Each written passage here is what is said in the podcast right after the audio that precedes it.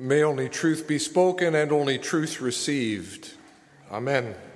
In 2008, close to the end of our six week trip through the UK, Turkey, and Greece, Catherine, Calloway, and I arrived in Athens, planning to spend a couple of days exploring all that the city had to offer.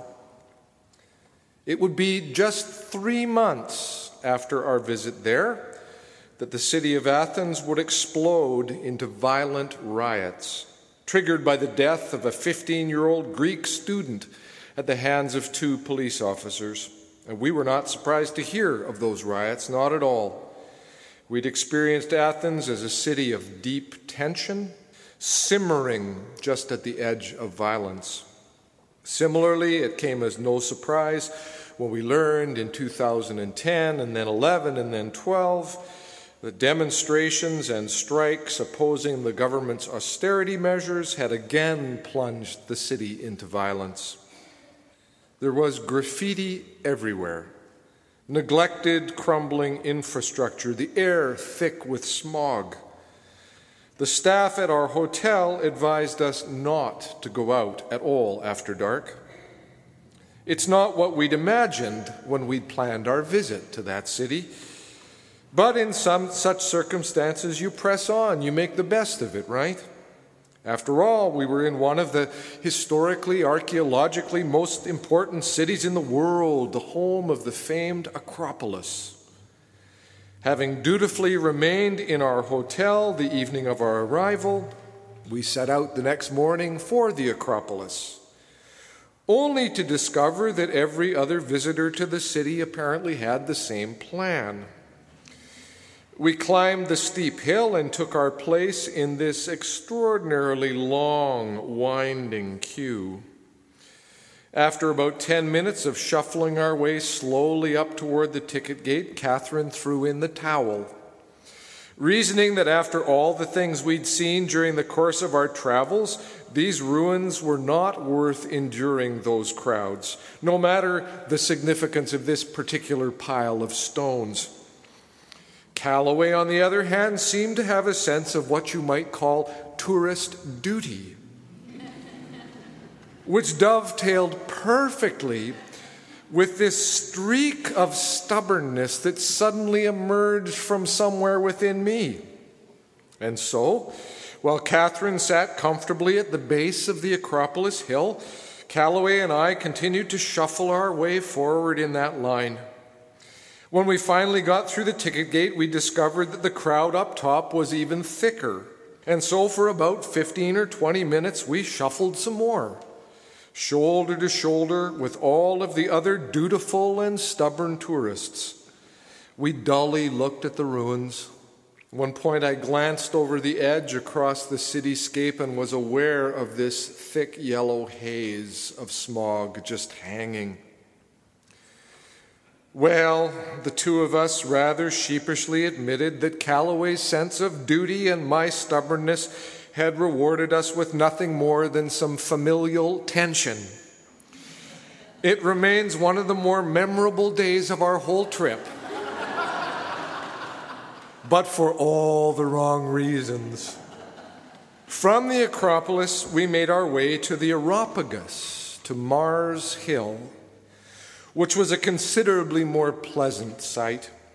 The crowds were thin, the air cooler, the sight itself quite lovely. I paused to look at a plaque and, to my surprise, discovered that it was an engraving of the text of Paul's sermon from Acts 17, the text we heard read aloud as our first lesson.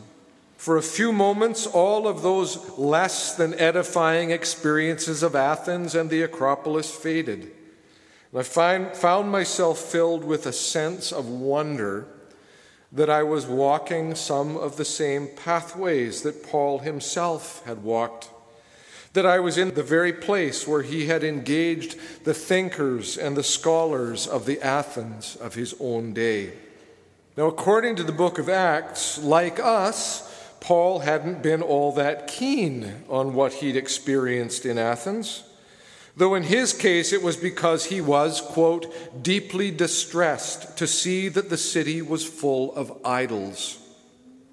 And so, in both the synagogue, where the Jewish community gathered, and in the marketplace, the public gathering place, Paul readily voiced his distress and his alternate theology, such that after a while the Epicurean and Stoic philosophers took note, and they invited him to come to the Areopagus, to Mars Hill, to make a presentation, a kind of a public lecture hall, if you will.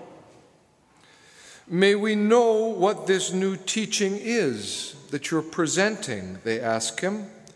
It sounds rather strange to us, so we would like to know what it means.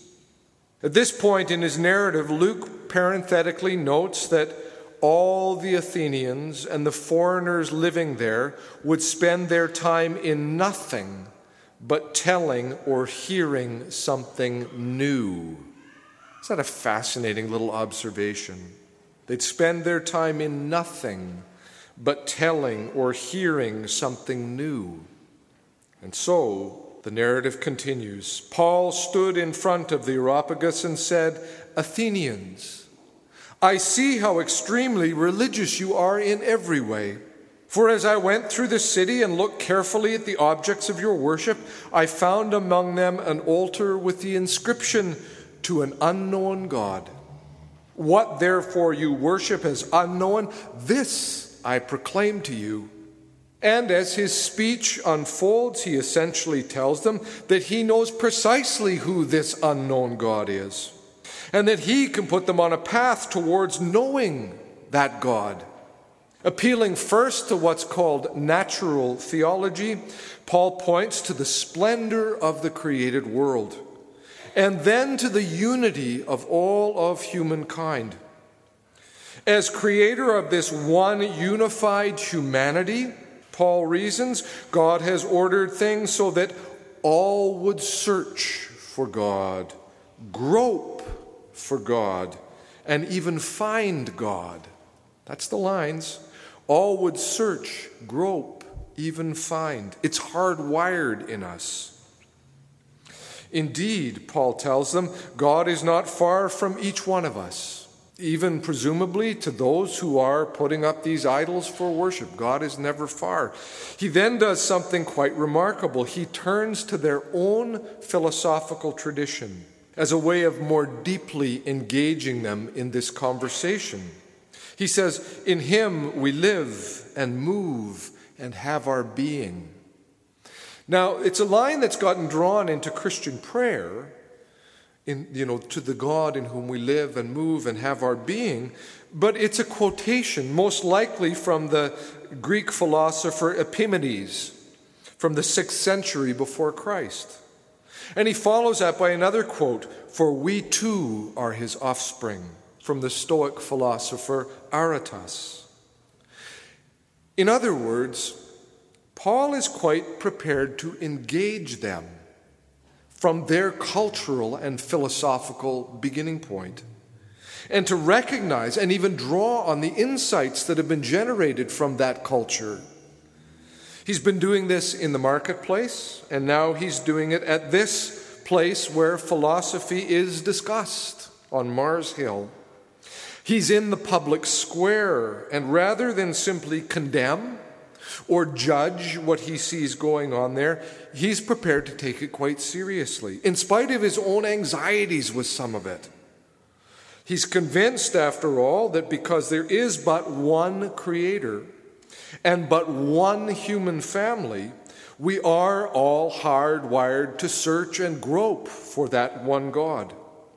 And Paul, he's quite ready to say that God has never been far removed never been far removed from any of those human searchings. That those who have sought for the truth have at least been able to find some part of it.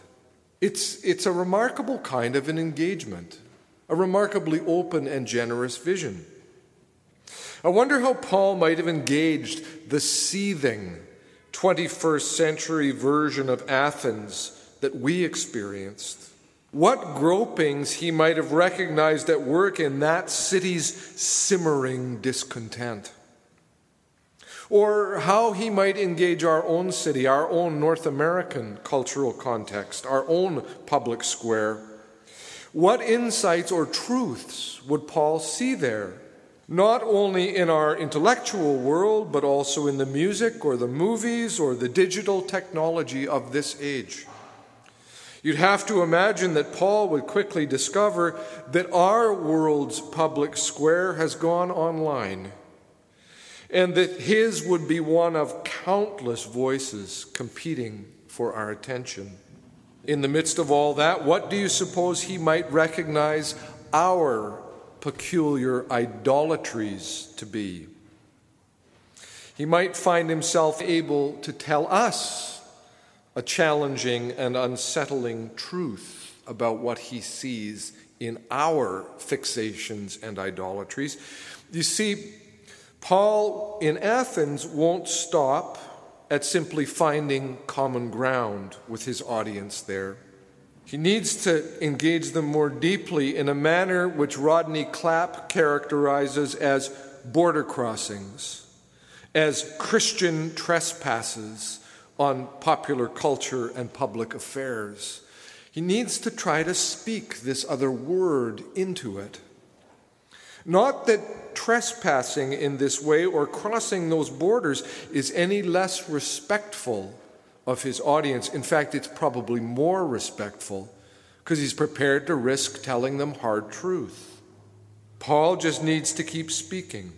He needs to keep saying some things which he believes will quite radically reshape or remake their culture, their city, their lives.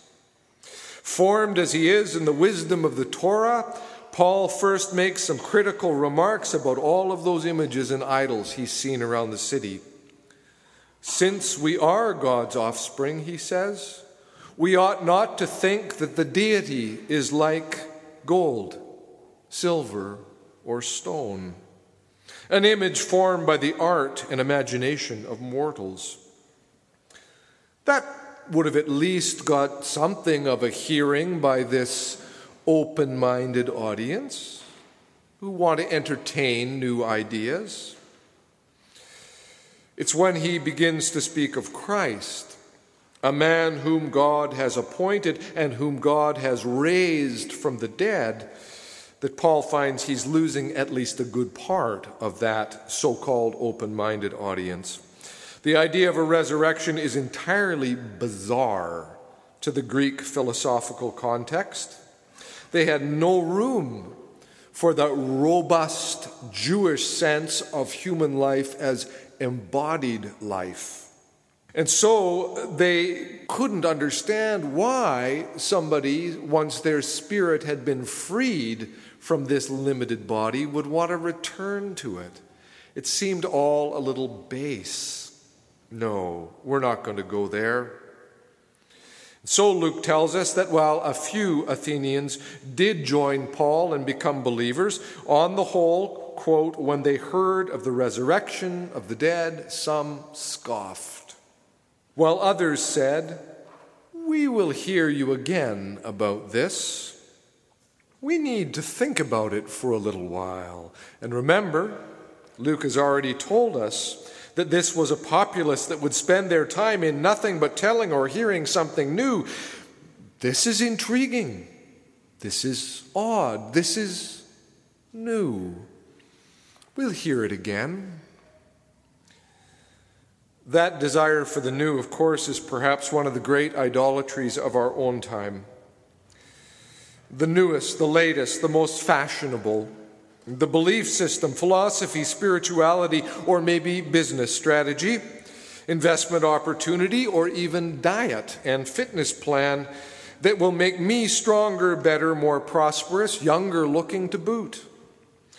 I suspect Paul would take all of those strivings and longings and gropings seriously, all those things people so quickly chase after he would see them as speaking to the deeper hungers we, we all suspect lie deep, tucked deep inside of our souls. Now, there's something I can work with, Paul would say. They're always chasing the new. They're always looking for an easy answer. They're always buying those books with seven steps to something. We can talk about that. I can work with that, Paul might say to himself, and then he'd speak words that both engage the culture, but at the same time challenge and unveil it in its brokenness. So, if that's what Paul might do were he, were he to appear in our midst, maybe it's what we should do as heirs in the body of Christ. Not flee from the culture, nor uncritically be swept up in it, but engage it. Have the audacity to believe that ours can be a voice in shaping and actually remaking the culture in which we live. We can be culture makers, as Andy Crouch puts it, of a sort who actually believe that the, that the way of being in the world that we have been given in and through Christ is something worth talking about, something worth bringing to bear in our world's version of the public square. It's a different vision of evangelism, of course, because it starts with that engagement that dialogue, that taking seriously the wisdom of the culture when it's there, that being unafraid of acknowledging the goodness that's in our midst and all around us. And then the conversation begins. May we be culture makers, as Paul was. Amen.